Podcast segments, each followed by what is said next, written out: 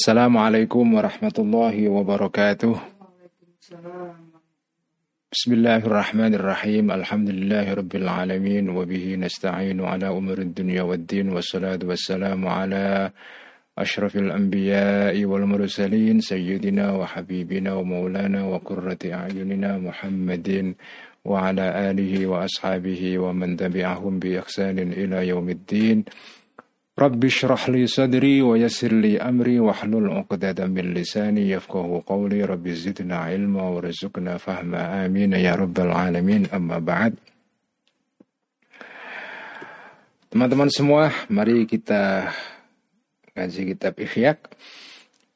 Dan seperti biasa mari kita mulai dengan hadiah Fatihah ila ruhi nabiyina wa syafi'ina Muhammadin sallallahu alaihi wasallam وإلى أرواح إخوانه من الأنبياء والمرسلين وإلى أرواح الآل والأصحاب أجمعين وإلى أرواح الأولياء والشهداء والصالحين والأئمة المجتهدين والعلماء الصالحين والمؤلفين والمصنفين خصوصا إلى روح سلطان الأولياء الشيخ عبد القادر الجيلاني والإمام الجنيد البغدادي وحجة الإسلام أبي حامد الغزالي والشيخ الأكبر مخشد ابن عربي والإمام أبي الحسن الشاذلي وإلى أرواح أولياء الله تعالى في أرض نسندرة خصوصا أرواح ولي سونغ وروح ولينا جدنا بأحمد متمكن قدس الله أسرارهم ونور ذرائحهم وعدم بركاتهم ونفعنا بعلومهم وآتنا بمددهم وإلى أرواح علمائنا مؤسسي جمعية نهضة العلماء والجمعيات الإسلامية الأخرى في إندونيسيا خصوصا روح حضرة الشيخ باشم أشعري في خليل بنكالان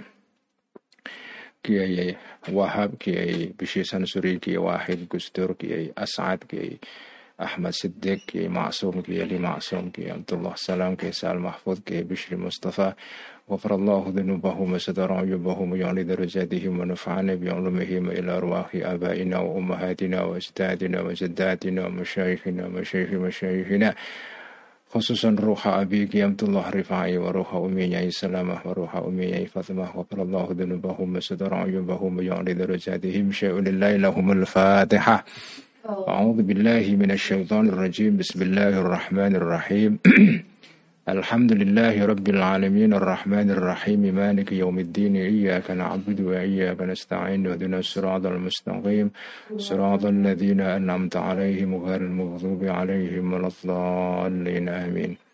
بسم الله الرحمن الرحيم قال المؤلف رحمه الله تعالى ونفعنا به وبعلمه في الدارين آمين. ربي يسر وعين Kitab Ihya halaman 27 eh, jilid ke-6 edisi Darul Minhaj. Halaman 27. Wa qala Isa alaihi salamu ya ma'syaral hawariyina irdau bidani dunya ma'a salamati dini kama radhiya ahli dunya bidani dini ma'a salamati dunya. Wa qala dan berkata Isa Nabi Isa alaihi salam Yesus ya kalau dalam bahasa orang-orang Kristen ya ma'syarul hawariyina wahai orang-orang hawariyin yaitu murid-muridnya. Nabi Isa Yesus ya. Irdau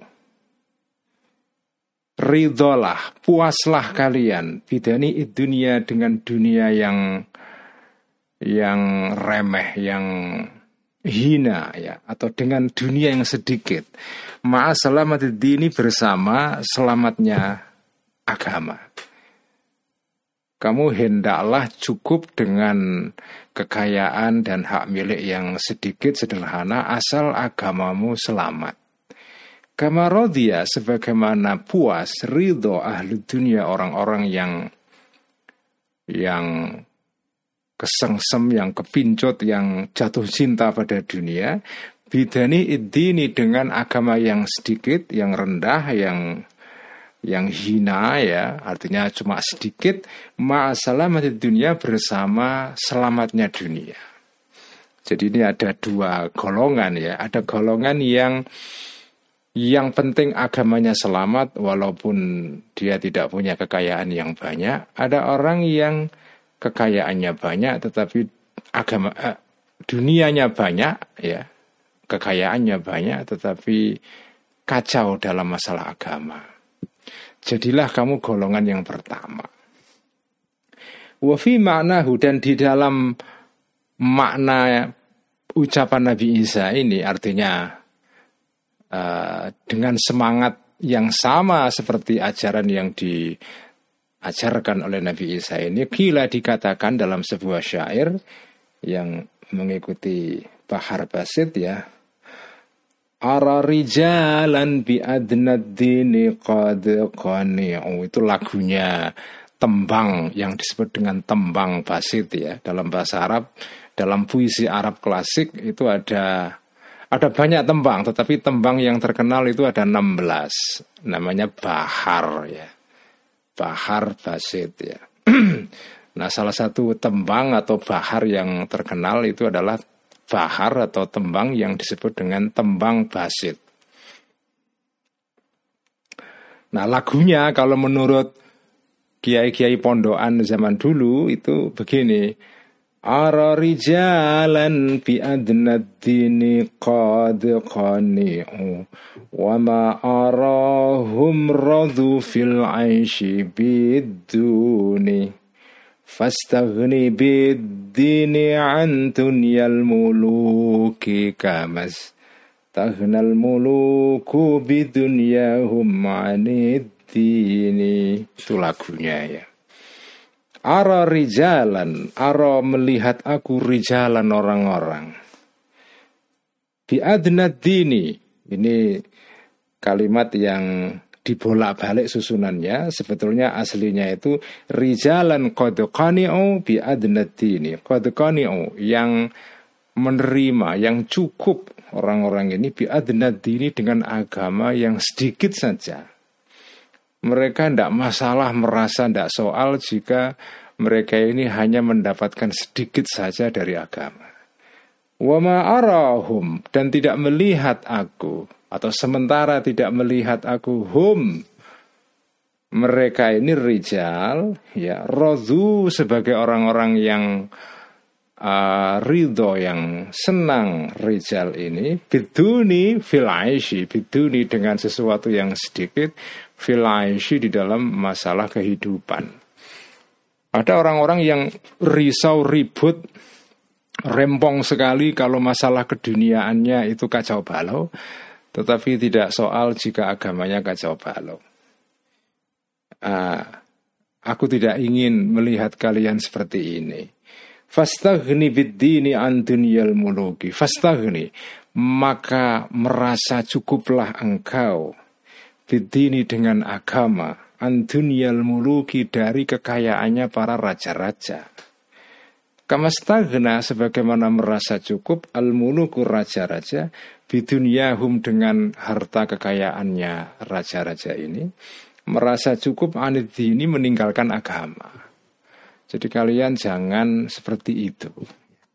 Jadi ini wasiat dari Nabi Isa, dari Yesus ya, yang ajarannya ya sangat sangat sangat baik sekali ya sehingga sehingga dikutip oleh oleh Al Ghazali dalam kitab Ihya ini. Waqala dan berkata Isa Nabi Isa alaihi salam, "Ya talibat dunya litaburra, tarkuka lid dunya abarru."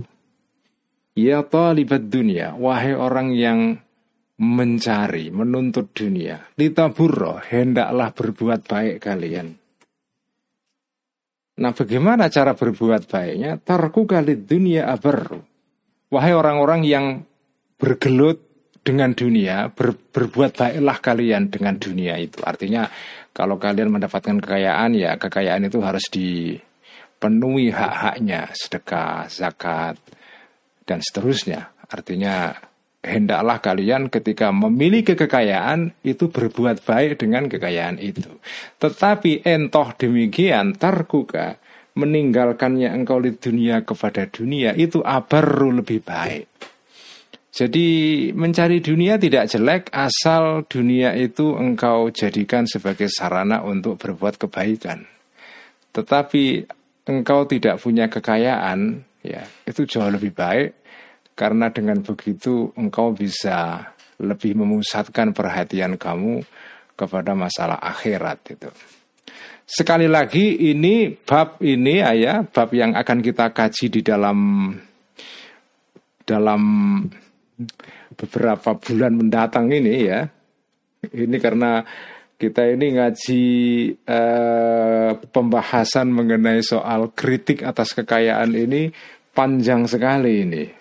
Ini mungkin ini kita dalam setahun ini akan membaca pembahasan secara terus-menerus mengenai soal kritik atas kekayaan. Ya.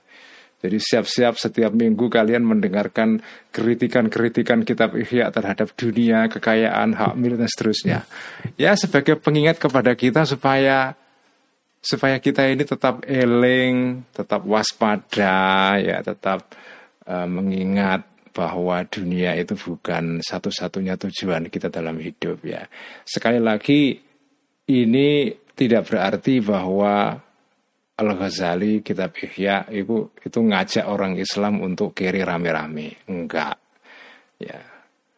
Jadi pembahasan dalam kitab Ihya di sini ini tujuannya adalah supaya sampeyan itu walaupun uh, bergelut dengan masalah-masalah keduniaan ya, mencari kekayaan dan seterusnya, tetap sampean punya jarak ya, punya distansi.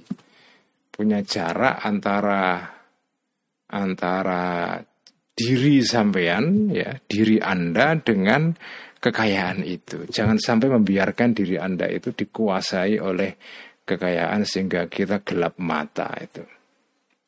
Jadi cara cara memahami pembahasan di kitab Ihya itu seperti itu ya.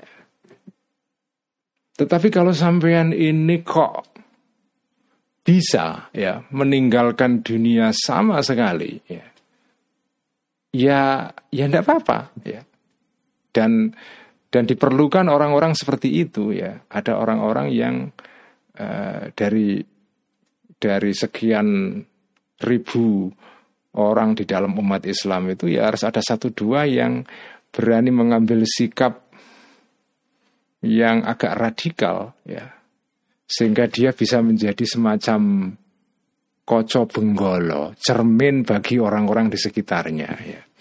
Jadi di antara ribuan orang itu ya satu dua harus di antara, ada di antara mereka itu orang yang betul-betul uh, menjadi simbol dari uh, apa namanya simbol dari sikap moral yang yang tegas ya menolak kekayaan, menolak harta, menolak hak milik dan seterusnya. Karena kalau semua orang ambiur, tercebur atau menceburkan diri di dalam di dalam mencari dunia ya, ya itu repot ya. Jadi harus ada satu dua yang yang menjadi orang seperti ini, seperti dikehendaki oleh Nabi Isa ini ya meninggalkan kalau sampean mampu meninggalkan dunia sama sekali karena makom sampean memang bukan di dunia itu jauh lebih baik, jauh lebih baik.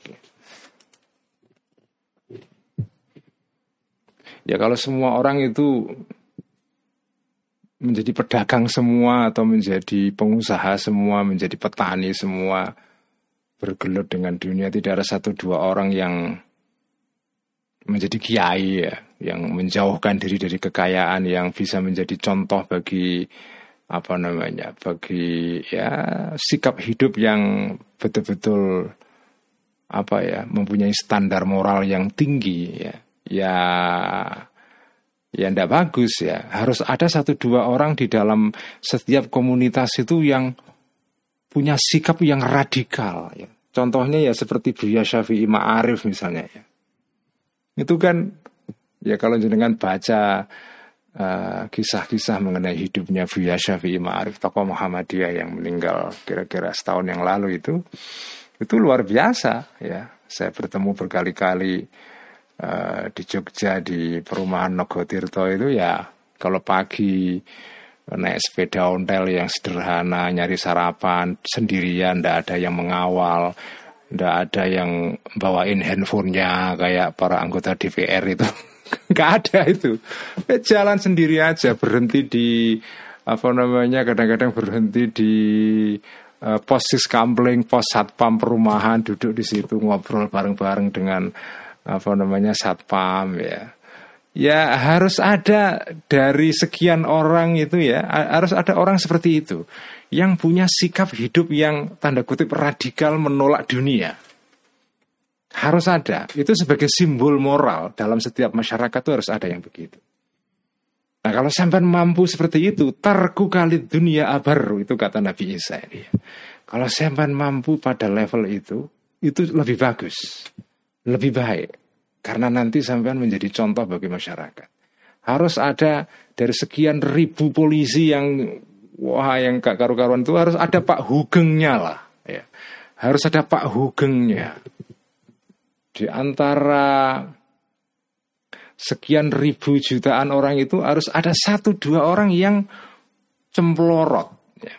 seperti apa namanya seperti apa namanya itu lampu di tengah-tengah lautan itu apa namanya itu uh, mercusuar nah, seperti mercusuar jadi di dalam setiap masyarakat dalam setiap komunitas itu harus ada satu dua orang itu yang menjadi mercusuar moral yang memiliki standar moral yang tinggi. Tidak semua orang itu korup lah ya. Nggak boleh itu. Ya menjadi korup itu nggak boleh ya. Tapi kan faktanya begitu. Kebanyakan orang itu kan korup. Kebanyakan orang itu standar moralnya rendah. Nah, yang standar moralnya rendah ini itu tetap dia dituntut juga tetap mempunyai standar moral tertentu. Ya tadi dikata Nabi Isa, kamu kalau tidak bisa menjadi sosok yang meninggalkan dunia sama sekali dan terpaksa harus bergelut dengan dunia mencari pengupo jiwa atau rezeki apa namanya mencari ya sesuap nasi untuk keluarga dan seterusnya kalau sampean memang di makomnya di situ ya tetap harus berbuat baik. Litabur, ya talibat dunia litabur.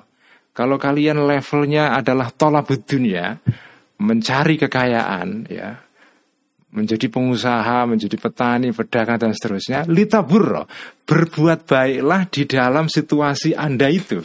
Sebagai pedagang, Anda pedagang yang baik. Sebagai petani, petani yang baik. Sebagai pengusaha, pengusaha yang baik. Tetapi saudara-saudara, kalau sampean makomnya itu bisa meninggalkan itu semua, terku kali dunia abar, meninggalkan dunia dan kekayaan sama sekali itu lebih baik. Kalau sampean mam mampu, ya.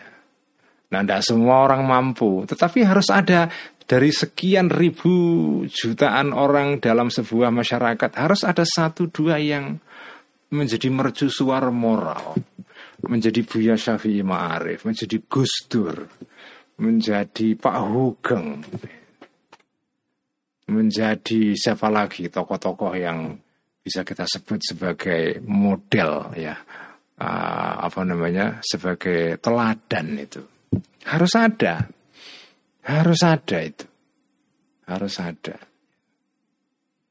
Harus ada di antara segelintir orang itu kiai-kiai. Dari sekian kiai harus ada satu dua kiai yang betul-betul zuhud dalam pengertian ya menolak kekayaan sama sekali.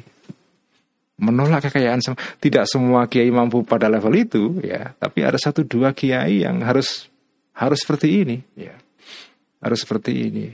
Seperti kisahnya Kiai Khalil Bishri almarhum kakaknya Gusmus ya Kiai Khalil ini kan kiai yang juga politisi. Ya. Pernah menjabat sebagai wakil ketua MPR ya dulu. Pernah juga anggota DPR. Ya. Nah, suatu saat ada seseorang yang datang ke Rembang, ya, melihat pondoknya Kiai Khalil, pondok apa namanya Talibin di desa Leteh di kota Rembang itu. Orang ini datang ke sana melihat pondoknya Ki Khalil itu pondoknya sederhana sekali.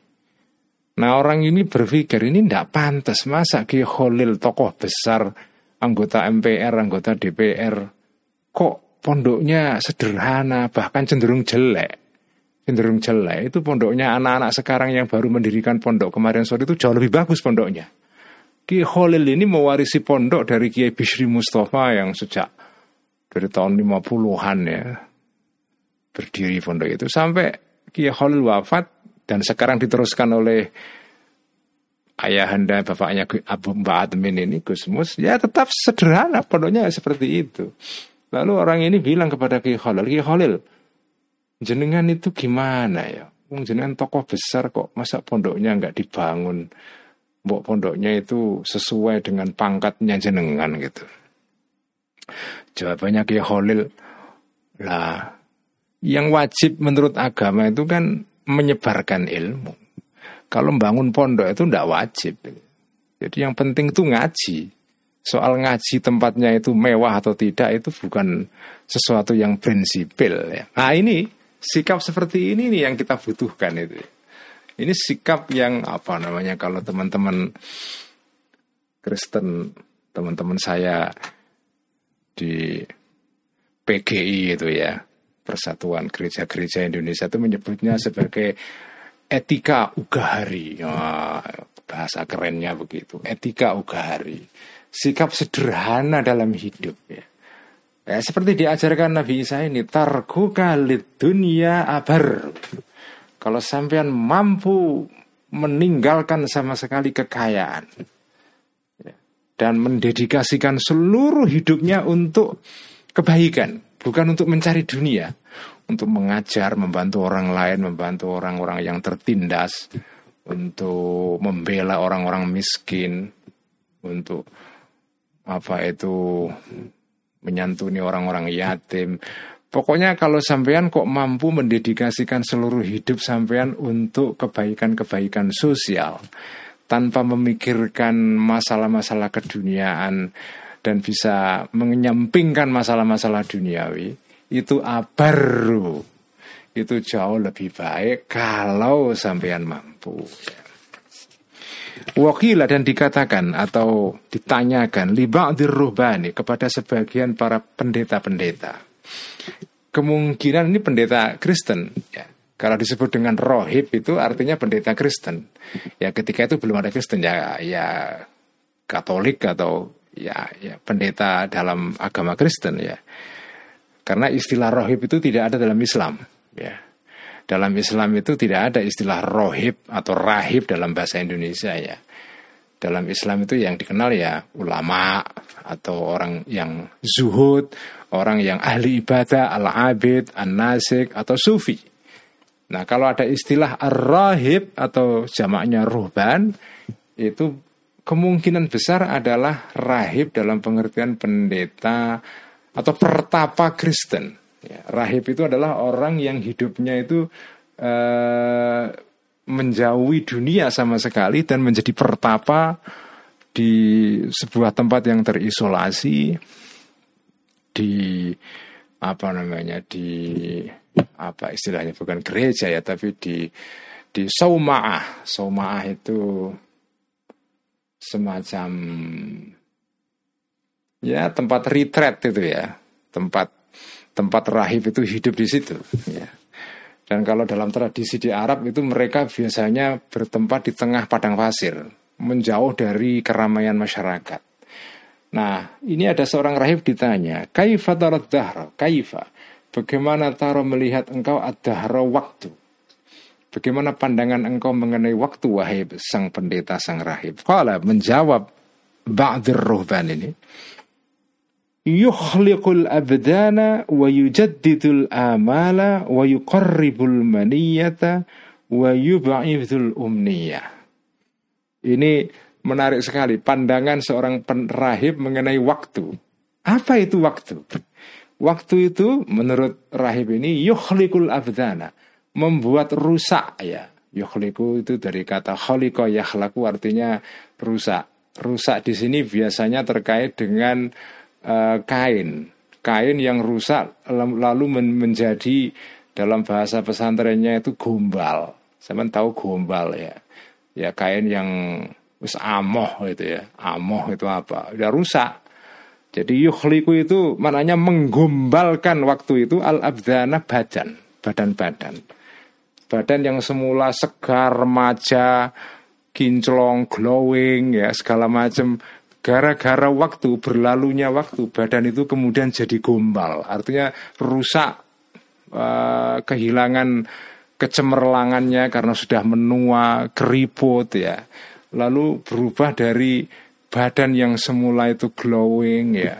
Dari semula itu indah halus dan segar. Lalu badan itu menjadi kehilangan kesegarannya. Uh, layu ya. Wayujat itu dan membuat baru ad-dahar atau waktu itu al-amalah harapan-harapan. Selalu waktu itu membuat orang itu berharap punya cita-cita ini, cita-cita itu ya.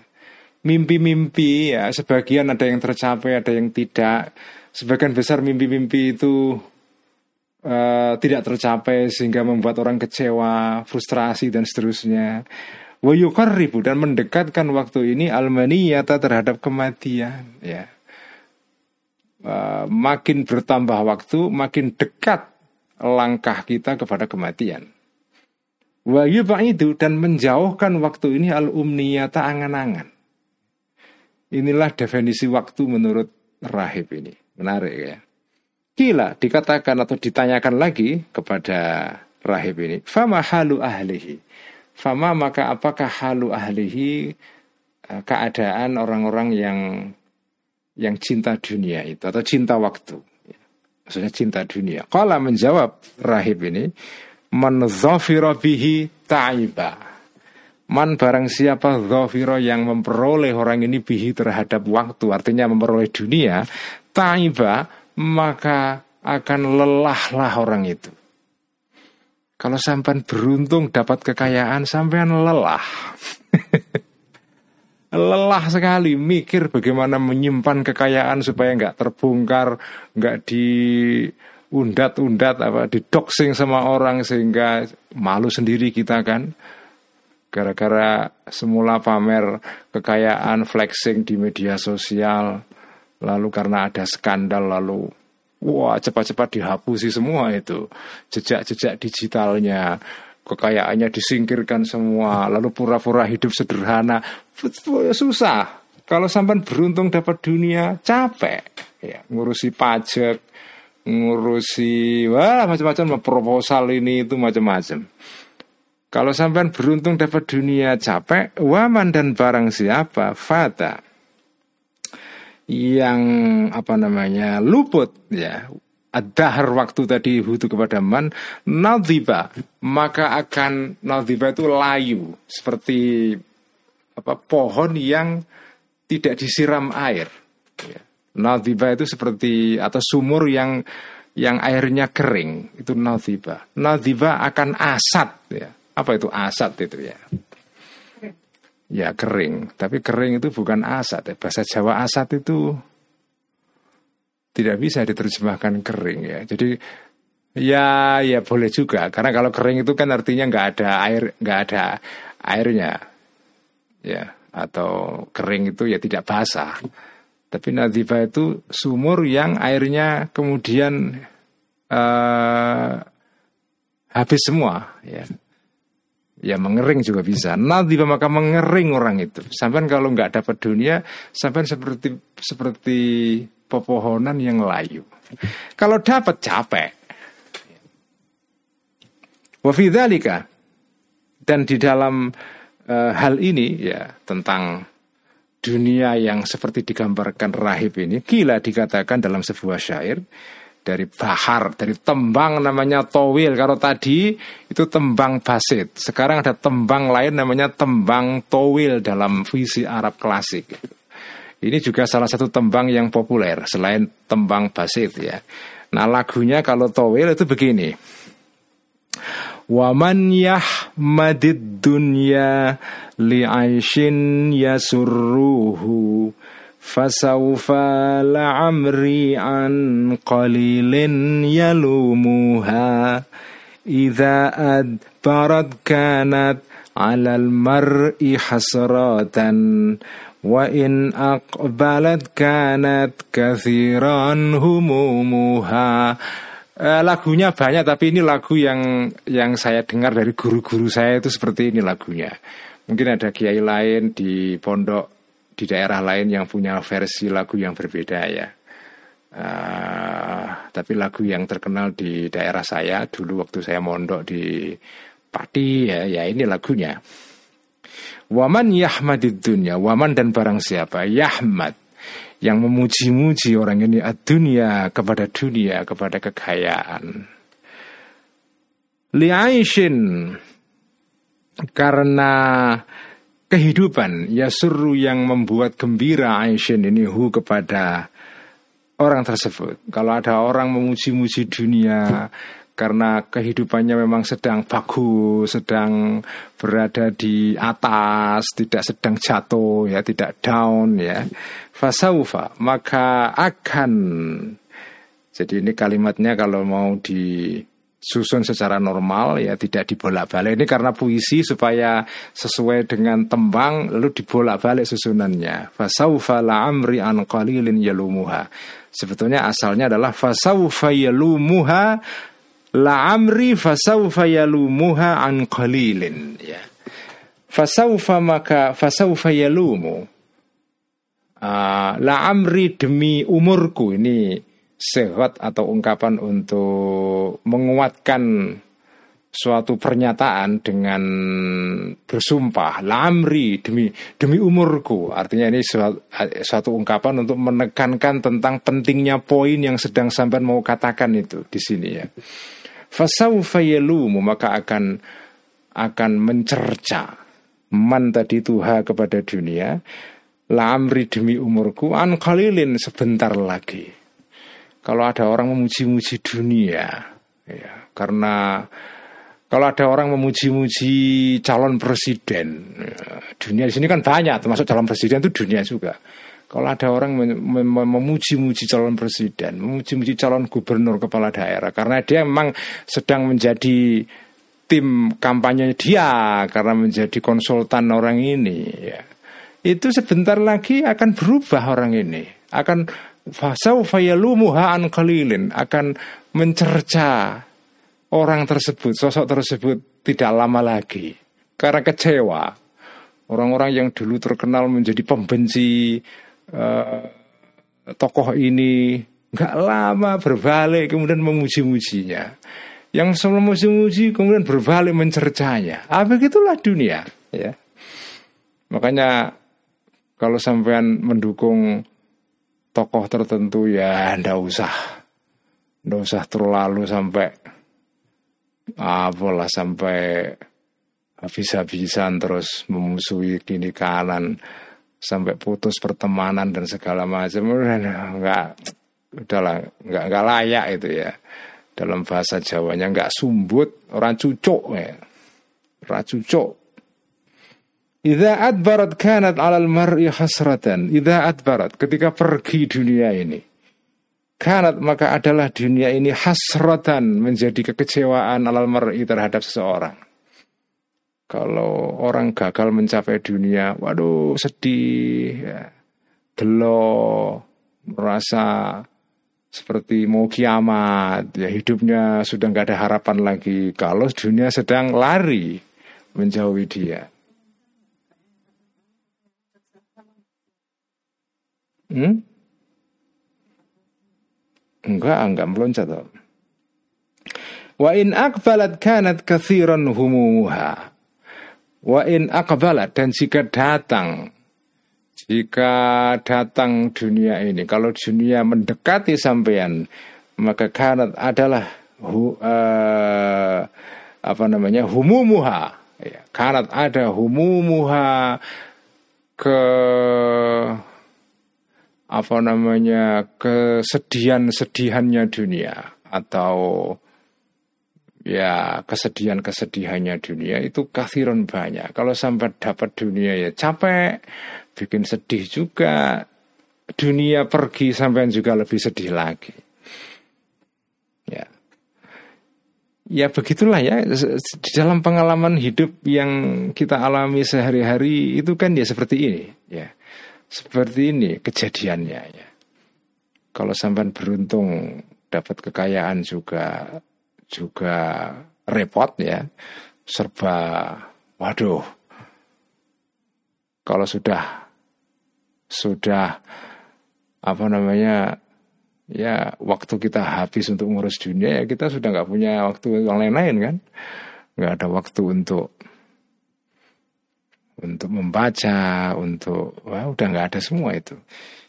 Untuk ibadah. Tapi kalau dunia pergi juga sedih. Waqala dan berkata ba'dul hukama'i sebagian orang-orang yang bijak.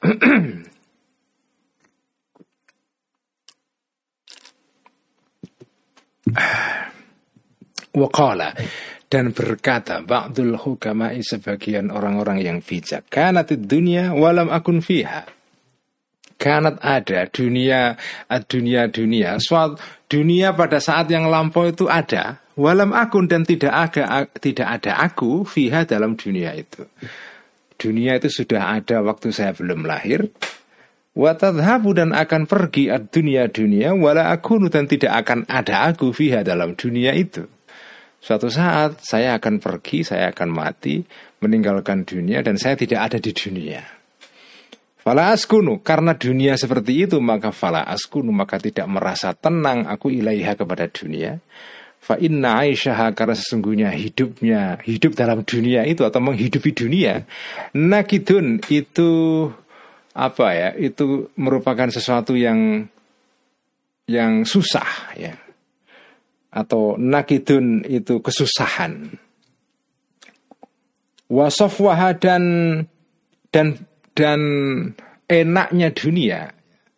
Kadarun itu suatu kekotoran, suatu jadi kalaupun dunia itu membawa kenikmatan, itu kenikmatan yang menyimpan di baliknya itu kesedihan dan kesakitan. Ya. Jadi kelihatannya di luar itu menyenangkan, gemerlap, membuat kita apa ya jatuh cinta kepada dunia itu. Tapi kalau digali lebih dalam sebetulnya di dalamnya ada ada kesedihan yang menunggu. Ya menunggu di balik di balik uh, kegembiraan dan kenikmatan yang ada di permukaannya. Wa ahlaha dan ahlinya dunia minha dari dunia ini ala wajalin. Uh, itu uh, berada pada sikap malu Ya tidak semua sih, tapi ada orang-orang itu yang malu memiliki dunia. Apalagi hari-hari ini. Orang sekarang ini banyak yang malu jejak-jejak digitalnya dihapusi semua karena kemarin pamer ini pamer itu malu sekarang. malu itu. Sekarang orang berbondong-bondong menampakkan diri sebagai orang yang kelihatannya sederhana. Ini kok keterangan Ihya ini kok jadi sangat relevan dengan keadaan sekarang ya. Wa ahlaha minha ala wajalin. Orang yang punya dunia itu kadang-kadang malu punya dunia itu. Apalagi kalau dunia itu dimiliki dalam kadar yang yang berlebihan ya. Dan asal usulnya meragukan. Wah, itu kalau bisa disimpan serapat-rapatnya ya, ditaruh di bank di Swiss, di Pulau Cayman, di mana lah pokoknya yang penting jangan sampai di negeri sendiri karena khawatir ketahuan oleh petugas pajak. Malu. Imma bini'matin zailatin au baliyatin nazilatin au maniyatin qadiyatin. Kenapa dunia ini enaknya kok mengandung kesusahan itu? Karena imma bina'matin ya ada kalanya eh, me, apa eh, apa imma bina'matin ada kalanya dengan nikmat zailatin yang segera hilang. Au baliyatin atau karena bencana nazilatin yang turun ya karena bencana yang turun lalu menghabiskan kekayaan sehingga kekayaan yang dulunya besar sekali dalam waktu sekejap hilang. Karena ada crash apa namanya bank ya. Harga saham turun secara drastis ya.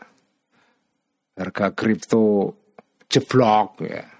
Wah, udah kayak gitu-gitu. Dalam waktu sekejap kekayaan orang jadi hilang Aumaniyatin atau karena kematian qadhiyatin yang yang memutus ya.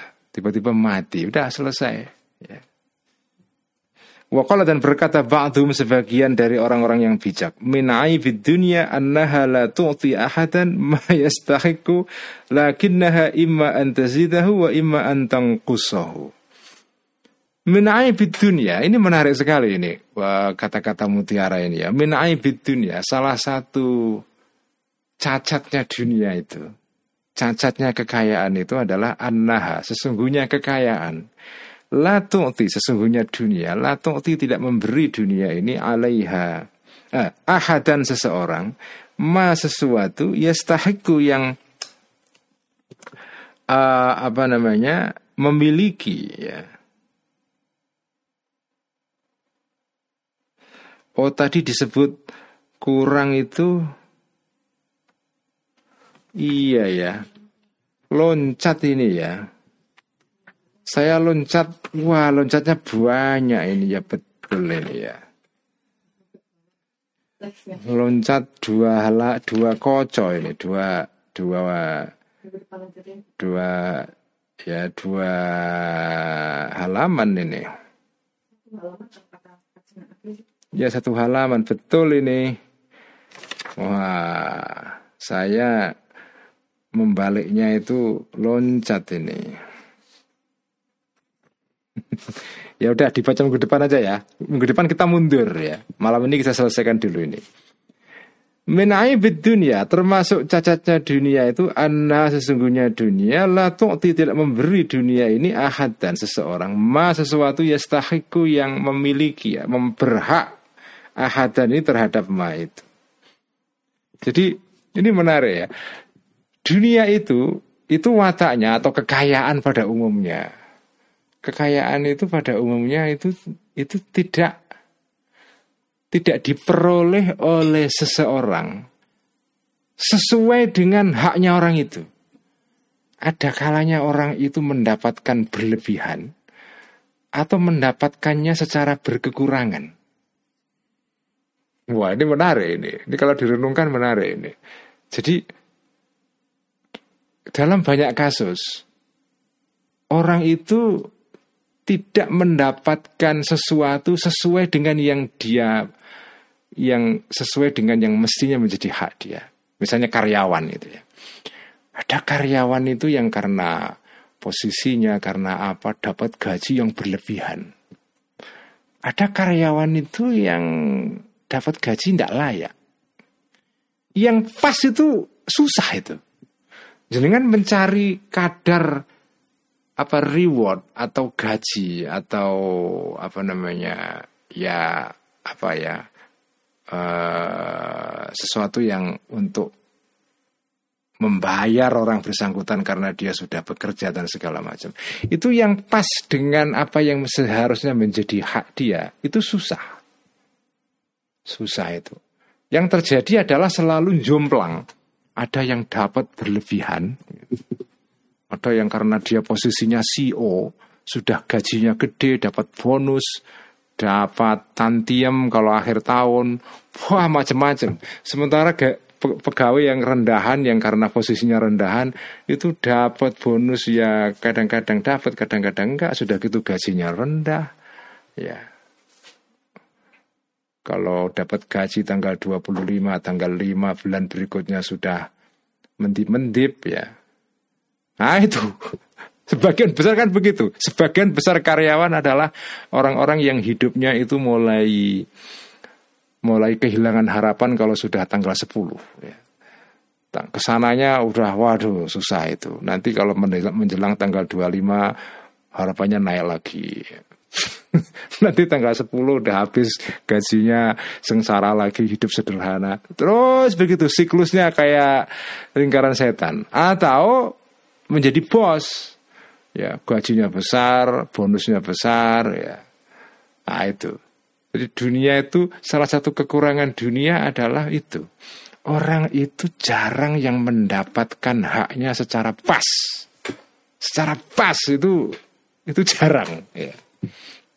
Lakinna sebaliknya sesungguhnya dunia ini impa antazida ada kalanya memberikan lebih dunia ini hu kepada orang tersebut wa imma antang kuso dan ada kalanya mengurangi dunia ini hu kepada orang tersebut Ada kalanya kurang atau ada kalanya berlebih. Ada kalanya dapat gajinya itu berlipat-lipat ya, yang yang gapnya dengan karyawan yang rendah itu bisa sampai 100 kali, 1000 kali ya. Ada yang dapat gaji rendah sekali. Jadi selalu tidak pas ya, tidak pas. Mencari titik yang yang pas itu ya, orang itu dapat gaji sesuai dengan dengan apa namanya dengan kerja kerasnya. Itu, itu susah sekali itu. Itulah kekurangan dunia di situ. Waqala dan berkata Sufyan Sufyan Atsauri ya seorang ulama besar dari abad eh, kedua Hijriyah. Amataro amataro apakah tidak melihat engkau an-ni'ama kepada semua nikmat-nikmat keduniaan itu? Karena se seolah-olah ni'am ini maghdubun alaiha maghdubun itu dibenci alaiha terhadap ni'am ya kenapa dibenci qad uh, telah diletakkan nikmat-nikmat ini fi ahliyah di dalam selain orang yang berhak atas nikmat-nikmat itu. Jadi sering kali ini ini ironi ironi kehidupan ya. Banyak orang itu kok dapat keberuntungan padahal ya janjinya ya orang pantas orang itu dapat itu gitu ya. Ada orang lain yang lebih berhak orangnya kerja keras, kreatif, inovatif, cerdas, pendidikannya baik, tapi ya nasibnya itu sedang-sedang saja. Ya, kadang malah menyedihkan. Sementara ada orang yang ya mohon maaf bodoh dulu ketika kuliah ya nggak genah gitu, tapi kok ya kok ya kaya raya ya. Dan ketika dia dapat kekayaan, nggak tahu dia cara menggunakan kekayaan itu. Ngerti. Ya. Kan banyak kan orang-orang kaya yang bodoh itu kan.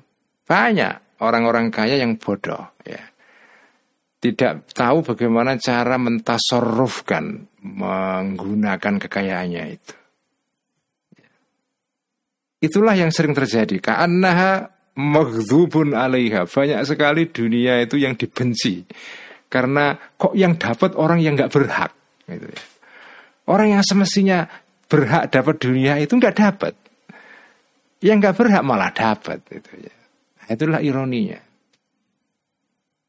Ironinya ya Allah. Ini kata-kata uh, Sufyan Atsauri ini ya pelak sesuai dengan keadaan yang kita lihat sekarang itu ya. Sekian, waduh ini besok minggu depan kita ngajinya mundur ya. Uh, tapi mungkin boleh saya baca sedikit uh, mundur ke halaman 28. Tadi yang saya baca itu halaman 30.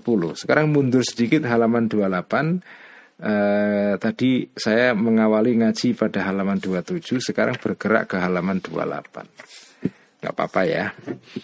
Waqala sampai nanti al-athar sehingga minggu depan kita baca Eh, sisanya tidak terlalu banyak. Waqala dan berkata Nabi Yuna Nabi kita Muhammad sallallahu alaihi wasallam.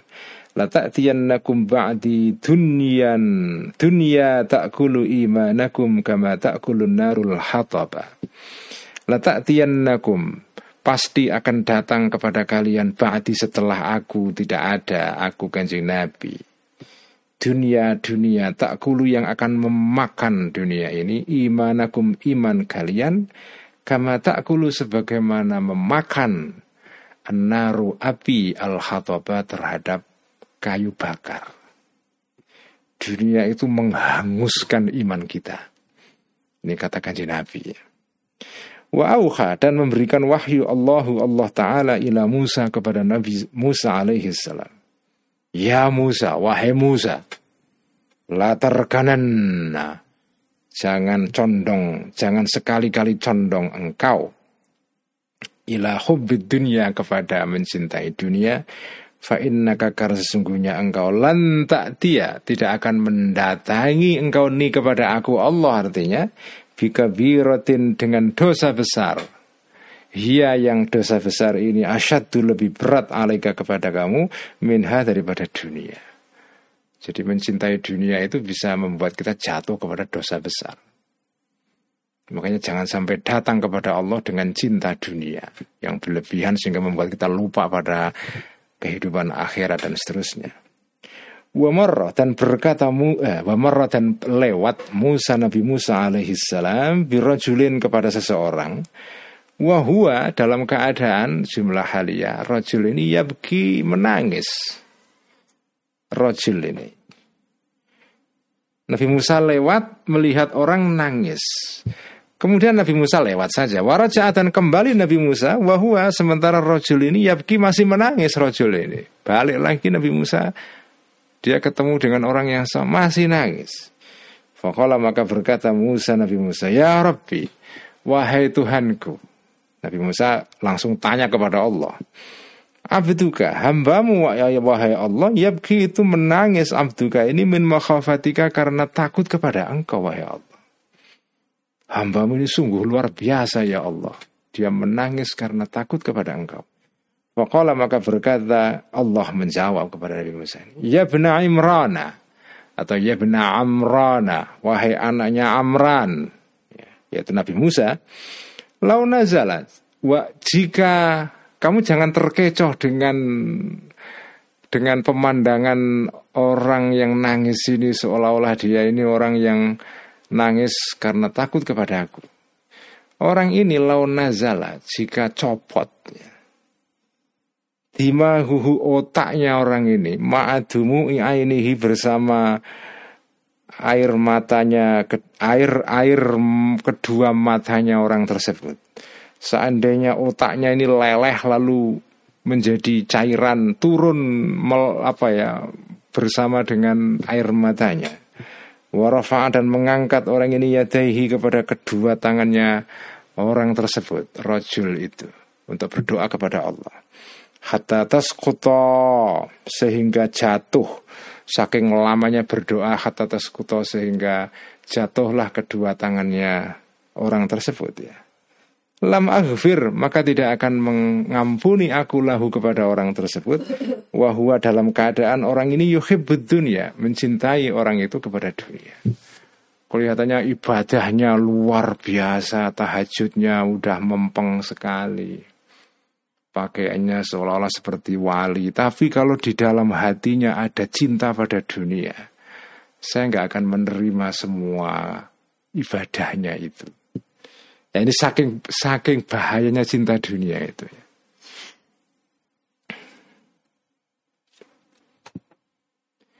Kita teruskan sedikit ya al-atharu. Ayhadhi al-atharu ini adalah asar atau ucapan-ucapan dari para sahabat, tabi'in atau para ulama-ulama yang berkaitan dengan kritik kepada kekayaan. Waqala berkata Aliun Sayyidina Ali radhiyallahu anhu.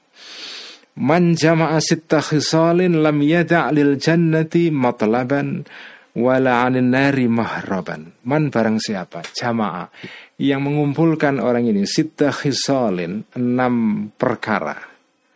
Enam perkara-perkara ya. Lam yada' maka tidak akan meninggalkan orang ini lil jannati bagi surga matlaban tempat pencarian wala 'anil nari dan tidak meninggalkan dari neraka mahraban tempat lari.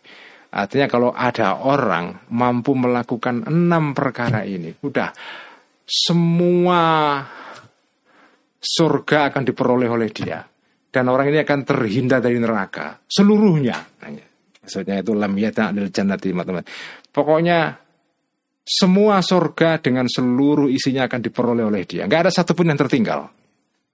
Apa enam ini man barang siapa arafa yang mengetahui oleh orang ini Allah terhadap Allah. Orang yang ma'rifat, punya ma'rifat pengetahuan tentang Allah, fa'ata'a, maka mentaati orang ini kepada Allah.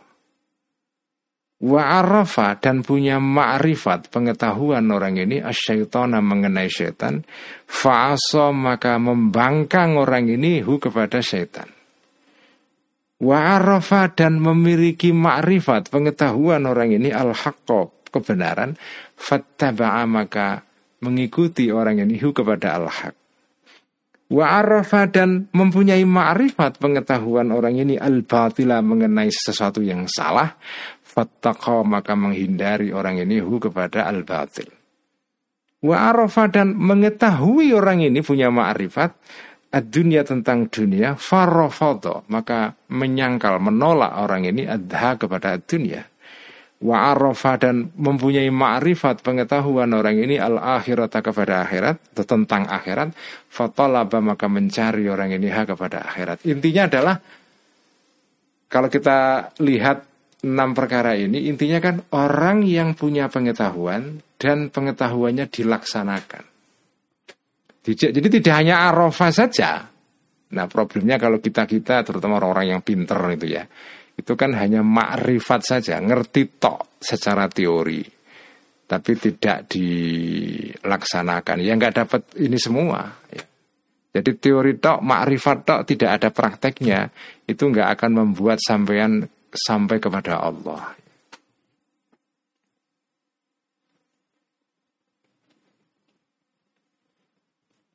Wa qala al-hasanu wallahu a'lam bisawab. Mari kita tutup dengan bacaan salawat ibil qulub.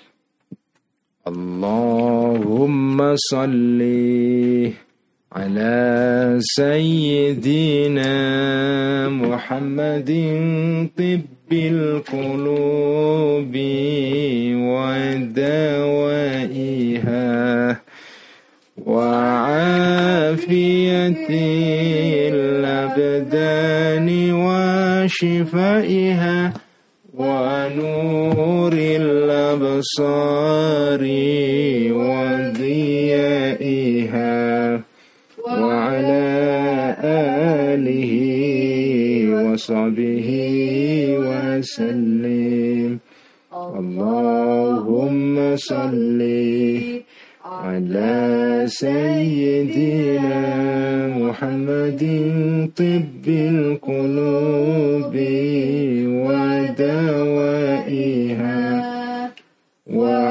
وعافية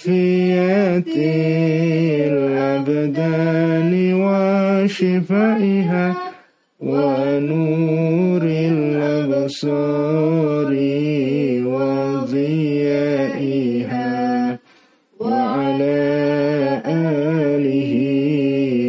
وصحبه وسلم. اللهم صل على سيدنا محمد طب القلوب ودوائها وعافية الأبدان وشفائها. ونور الأبصار وضيائها وعلى آله وصحبه وسلم Sekian Assalamualaikum warahmatullahi wabarakatuh Mas Bewo apa kabar?